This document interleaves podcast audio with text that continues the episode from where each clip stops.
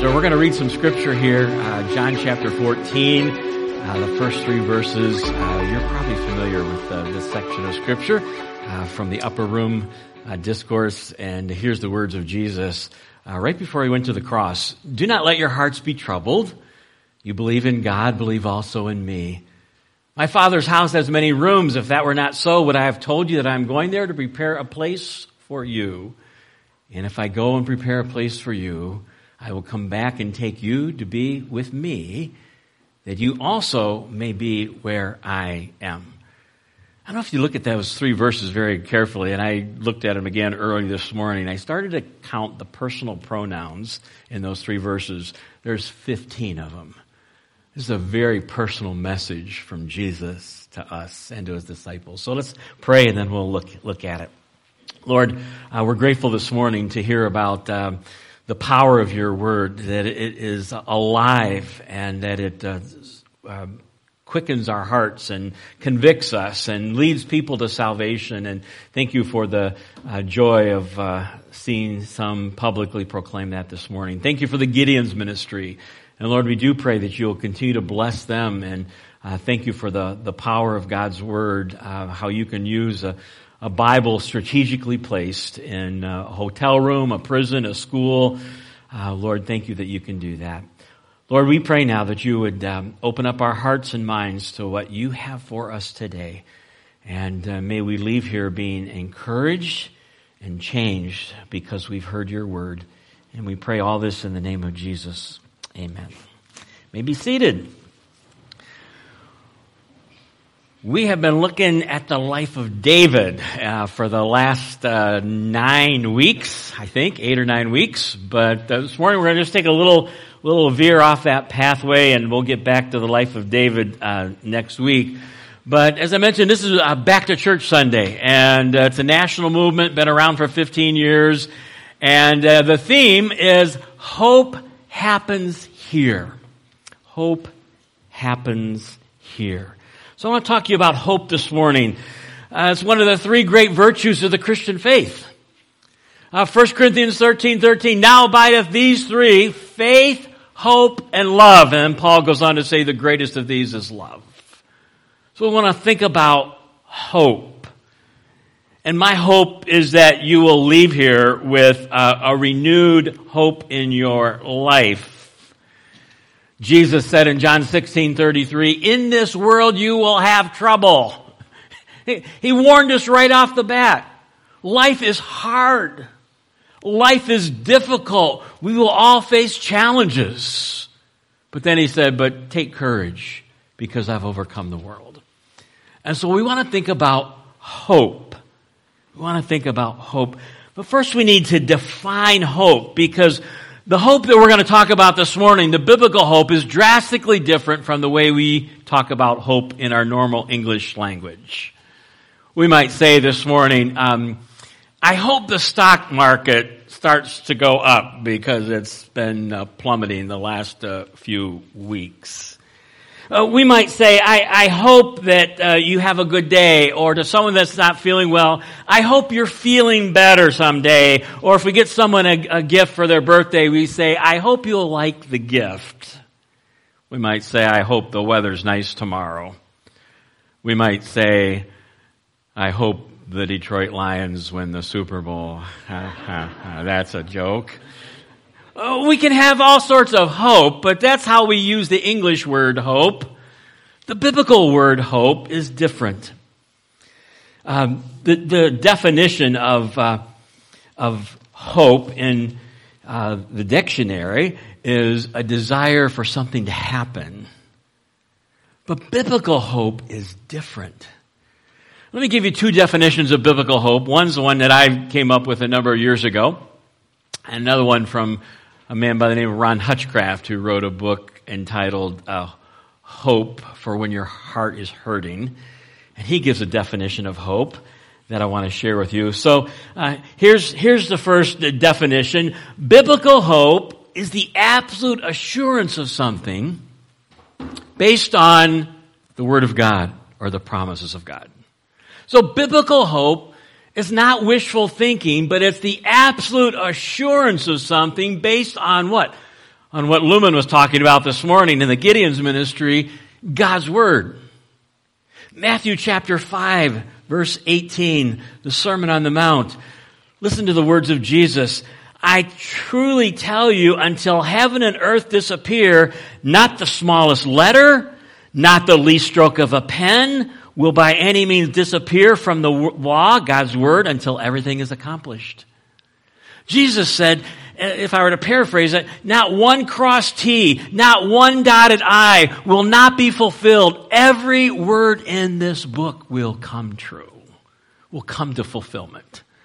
And so biblical hope is not wishful thinking. It's the absolute assurance of something, what? Based on what God has said. Now, Ron Hutchcraft in, in um, his, his book that I mentioned uh, writes this definition of hope. Hope is a buoyant confidence, acknowledging the hurt, but anchored in an unseen but certain reality. He goes on to say, hope is not based on our circumstances, but hope is a choice. So maybe you're here this morning and you're facing a situation and it looks, from the human standpoint, totally hopeless. And I'm here to tell you this morning that hope is a choice. It's a choice based on, on God's truth, God's word. Anne Frank said, where there's hope, there's life. Hope fills us with fresh courage and makes us strong again. The late Martin Luther King said, I must accept finite disappointment. It's a part of life. But never lose infinite hope. So my friend Ron Hutchcraft in his book about uh, hope for um, hurting heart talks about five storms that come into our lives that threaten to steal our hope. I just want to run through them very quickly. Uh, hope for when our, our heart is broken, the grief from losing someone you love.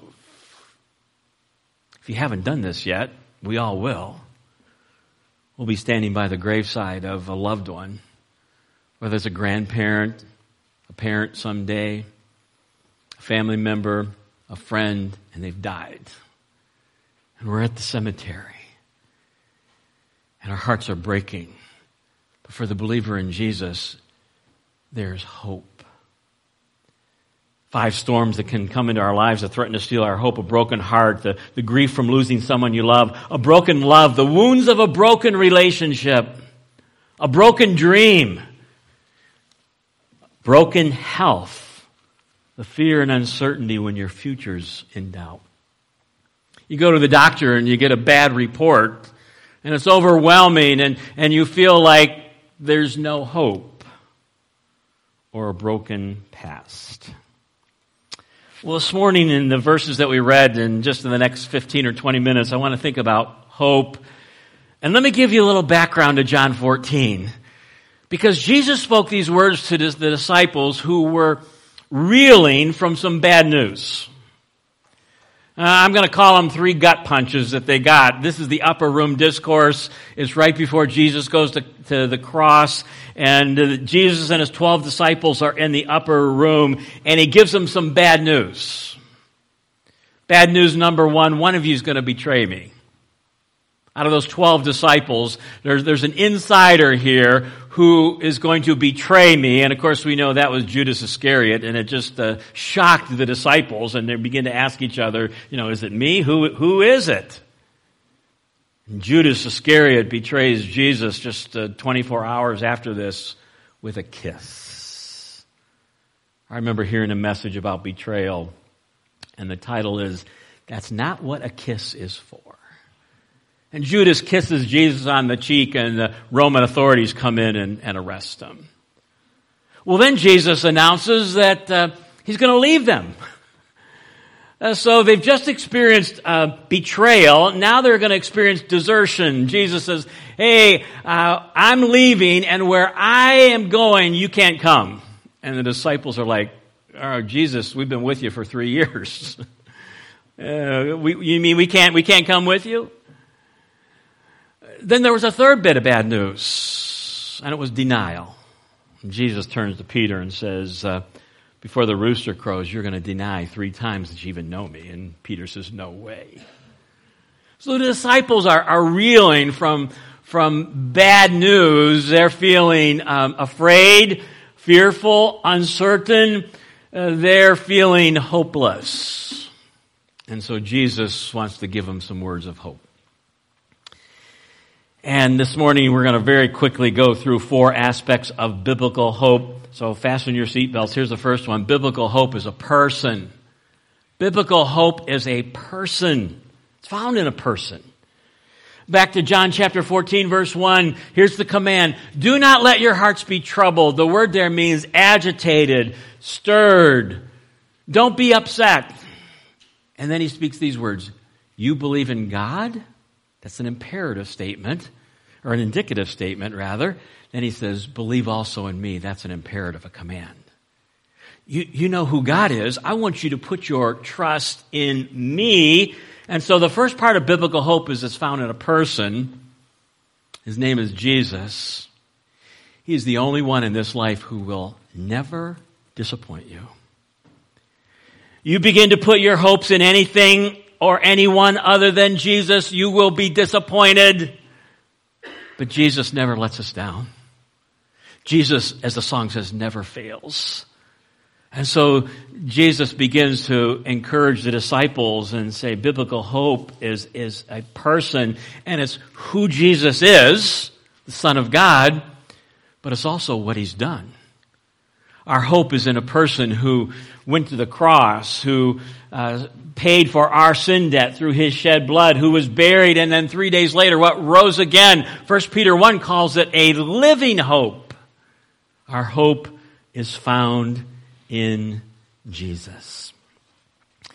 Not only is our hope found in a person, but Jesus goes on to say biblical hope is found in a place. It's not just a person, but it's a place. And so Jesus begins to talk to his disciples about heaven. Do not let your hearts be troubled. You believe in God, believe also in me. My father's house has many rooms. Uh, the King James Version, in my father's house there are many mansions. And so we sing this chorus, I've got a mansion just over the hilltop. Got some bad news for you. The, the better translation is rooms. dwelling places. And so to give us hope, Jesus not only says you need to believe in me, who I am a person, but I want to talk to you about a place. The place is called heaven. It's more accurately described as a city.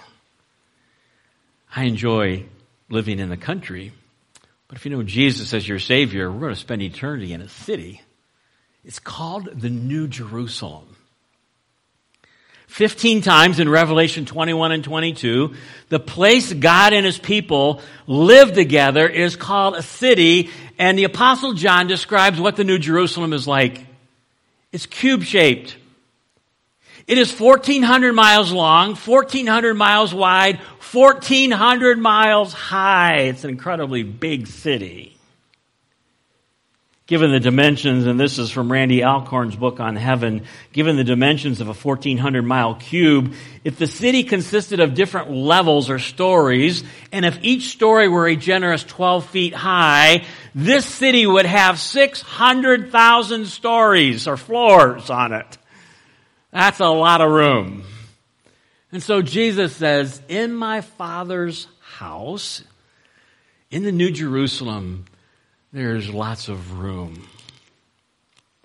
1 Corinthians chapter 2 verse 9, Paul quotes from Jeremiah and he says, No eye has seen, no ear has heard, no human mind has conceived the things that God has prepared for those who love him. And so he's talking about heaven. He says we can't even begin to describe heaven.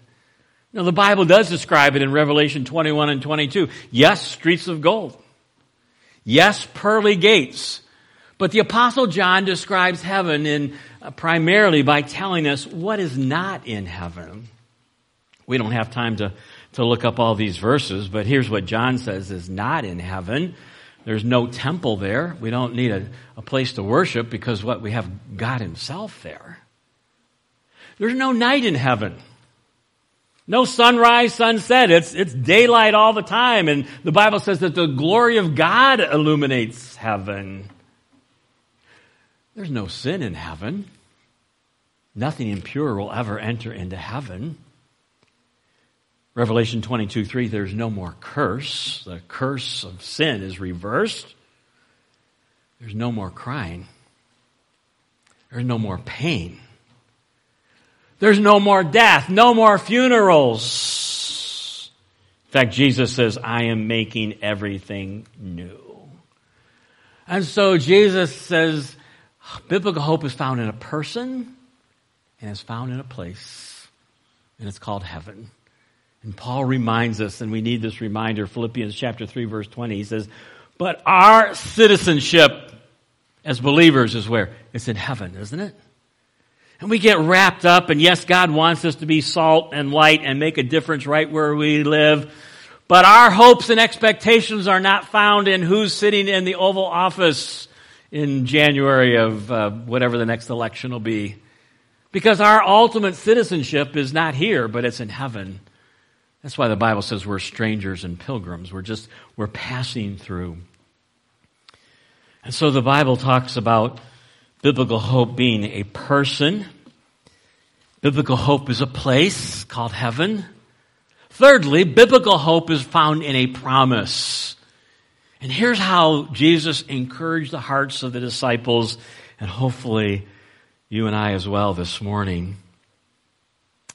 Jesus says, verse 3, if I go and prepare a place for you, I will come back and take you to be with me. Here's all these personal pronouns that you also may be where I am.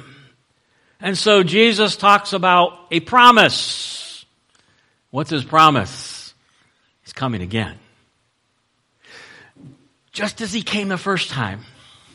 Some the other day posted on, it must have been on social media, like, Christmas is 100 days away. And I'm thinking, didn't we just do that last year?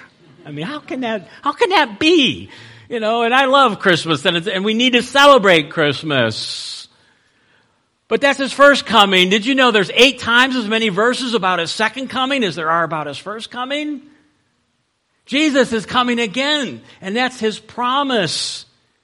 Revelation chapter 22, verse 7, Jesus says, Look, I'm coming soon. Verse 12, look, I'm coming soon. My reward is with me. Verse 20, yes, I'm coming soon. It means quickly. Amen. Come, Lord Jesus. So our hope is found in a person. Our hope is found in a place. That's why Paul writes in 2 Corinthians 4, 16 through 18, these, uh, these reminders let me just read it quickly. He says, Therefore, don't lose heart. Don't be discouraged. Though outwardly we are wasting away, yet inwardly we're being renewed day by day. For our light and momentary troubles are achieving for us an eternal glory that far outweighs them all.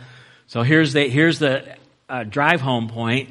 So we fix our eyes not on what is seen, but what is unseen since what is seen is temporary, but what is unseen is eternal. Well, Paul's trying to get us to say, hey, we need to live with a, what, an eternal perspective. Because everything that we see, all the material goods are someday gonna wear out, rust out, end up in a dump someday. But he's saying we need to fix our eyes on what? The eternal. Because that's what lasts forever. And so the encouragement is the bless, the, the coming of Jesus. It's, it's called in Titus chapter 2, verses 11 through 13, the blessed hope, the blessed hope. Let me, let me read Titus chapter 2, verses 11 through 13, and then we'll, we'll begin to wrap this up. Um, here's what Paul's writing to, to Titus, uh, his, his friend in the faith, and um, I want you to think about, as we read through these verses, there's three tenses of salvation. In other words, there's a past tense. I, if you know Jesus your Savior, you could say, I have been saved. That's what was being testified to this morning. That's called our justification. When we put our faith in Jesus, God looks at us through the blood of Christ and he sees us justified just as if we've never sinned. There's a second tense of salvation where we say it's the present tense, I am being saved. That's called sanctification. In other words, God wants to work in your life and to conform you into the image of who Jesus is, and that's a lifelong process. And then there's a third tense of salvation. It's yet future. It's called our glorification. We could say, I will be saved someday.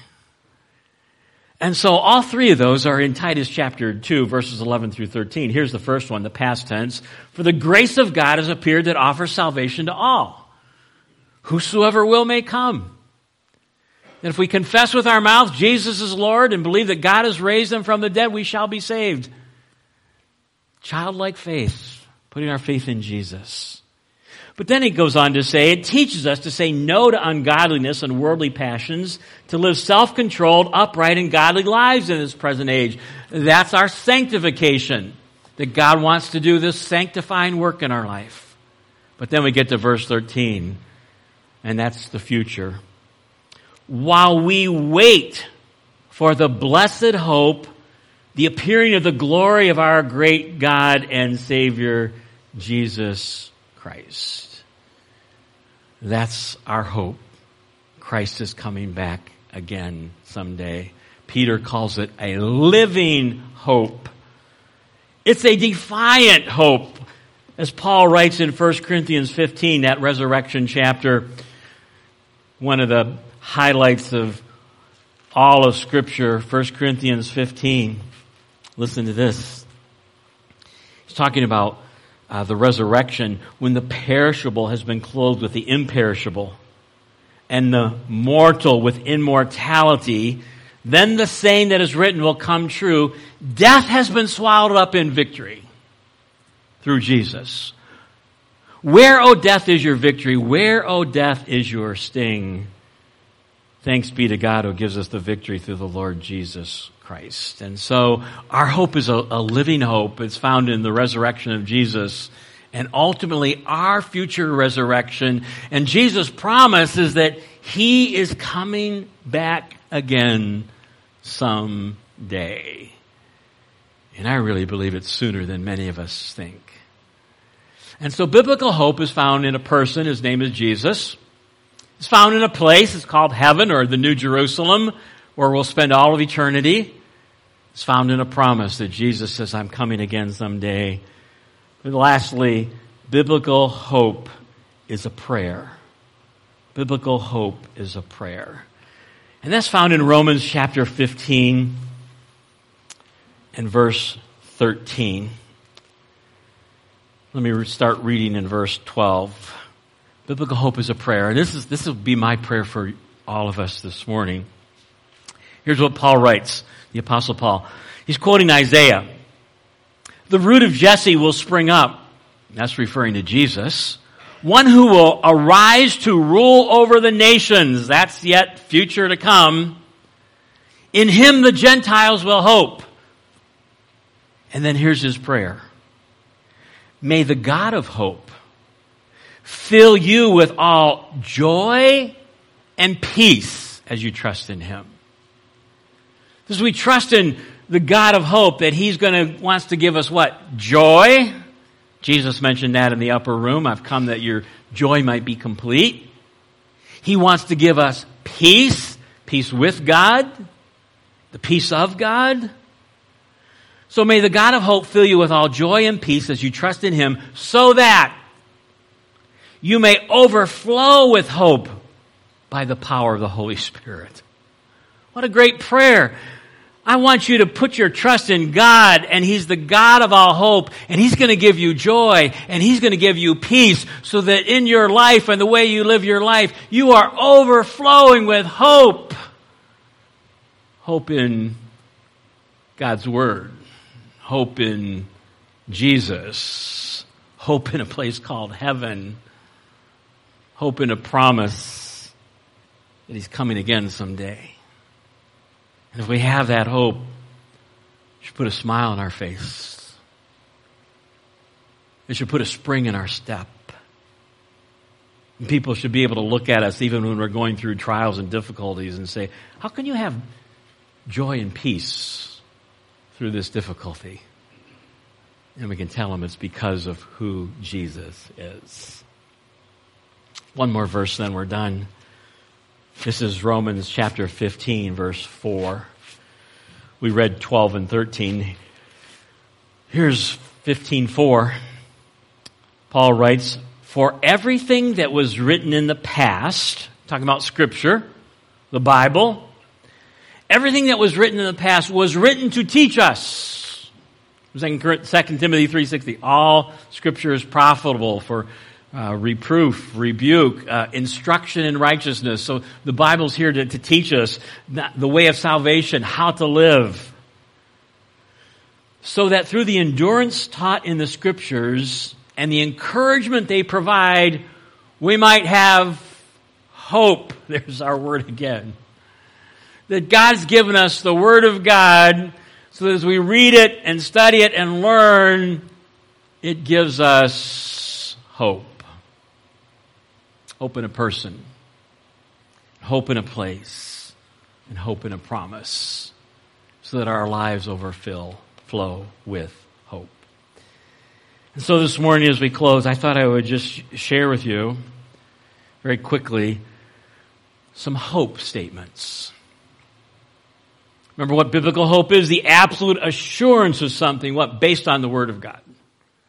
And so if you know Christ as your Savior this morning, here's, here's our encouragement. I call them hope statements, or we could say them faith statements.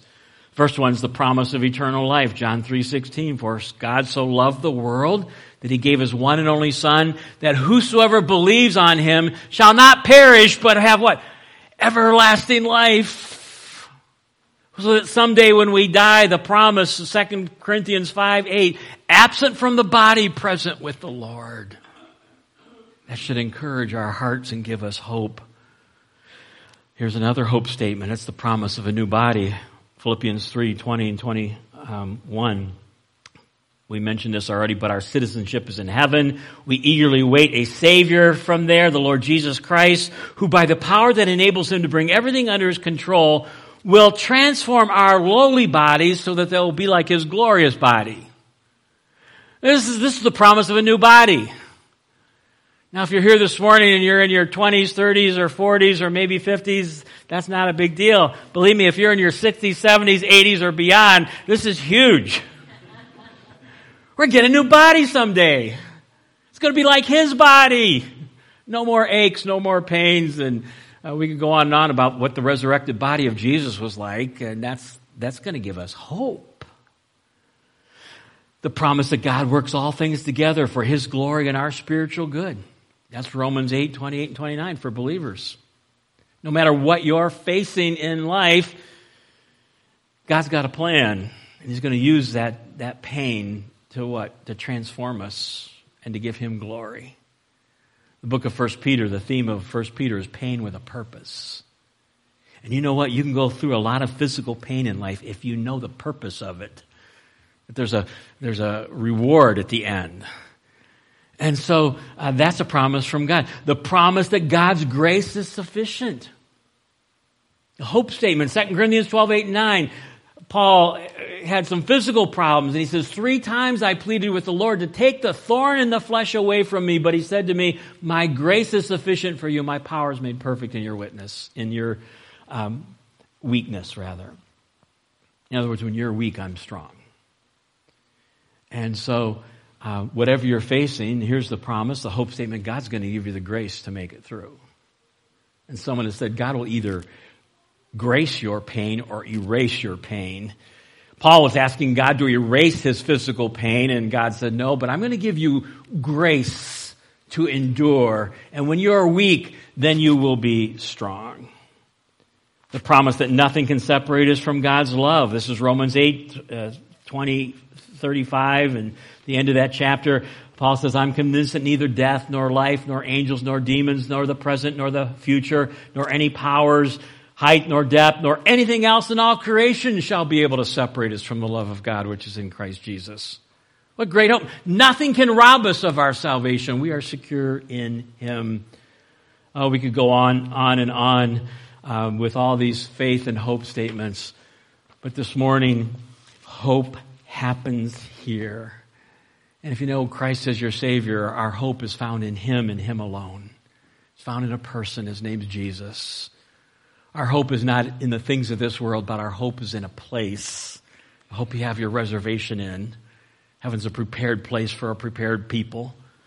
People don't automatically go to heaven when they die. They have to repent of their sin, put their faith in Jesus and Jesus alone. And then we have this wonderful hope of the fact that Christ is coming again someday. Fact of the matter is, we may never uh, get to lay our head on the pillow tonight because uh, the, the return of Christ could happen at any moment. And then hope is a prayer that the God of hope will give us joy and peace as we trust in Him so that we overflow with hope.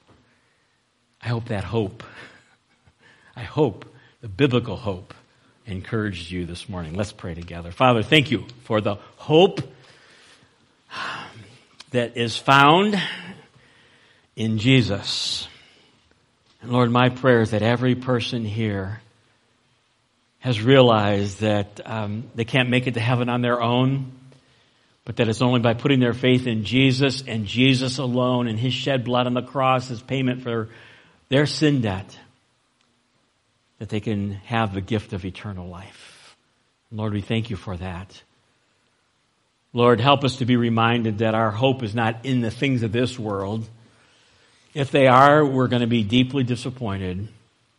But our ultimate hope is in a place called heaven, at New Jerusalem.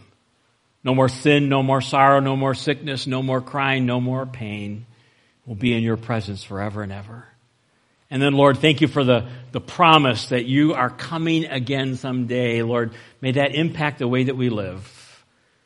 And Lord, may we uh, overflow with joy and peace and hope as we trust in you. And Lord, we will thank you and give you praise in Jesus' name. Amen.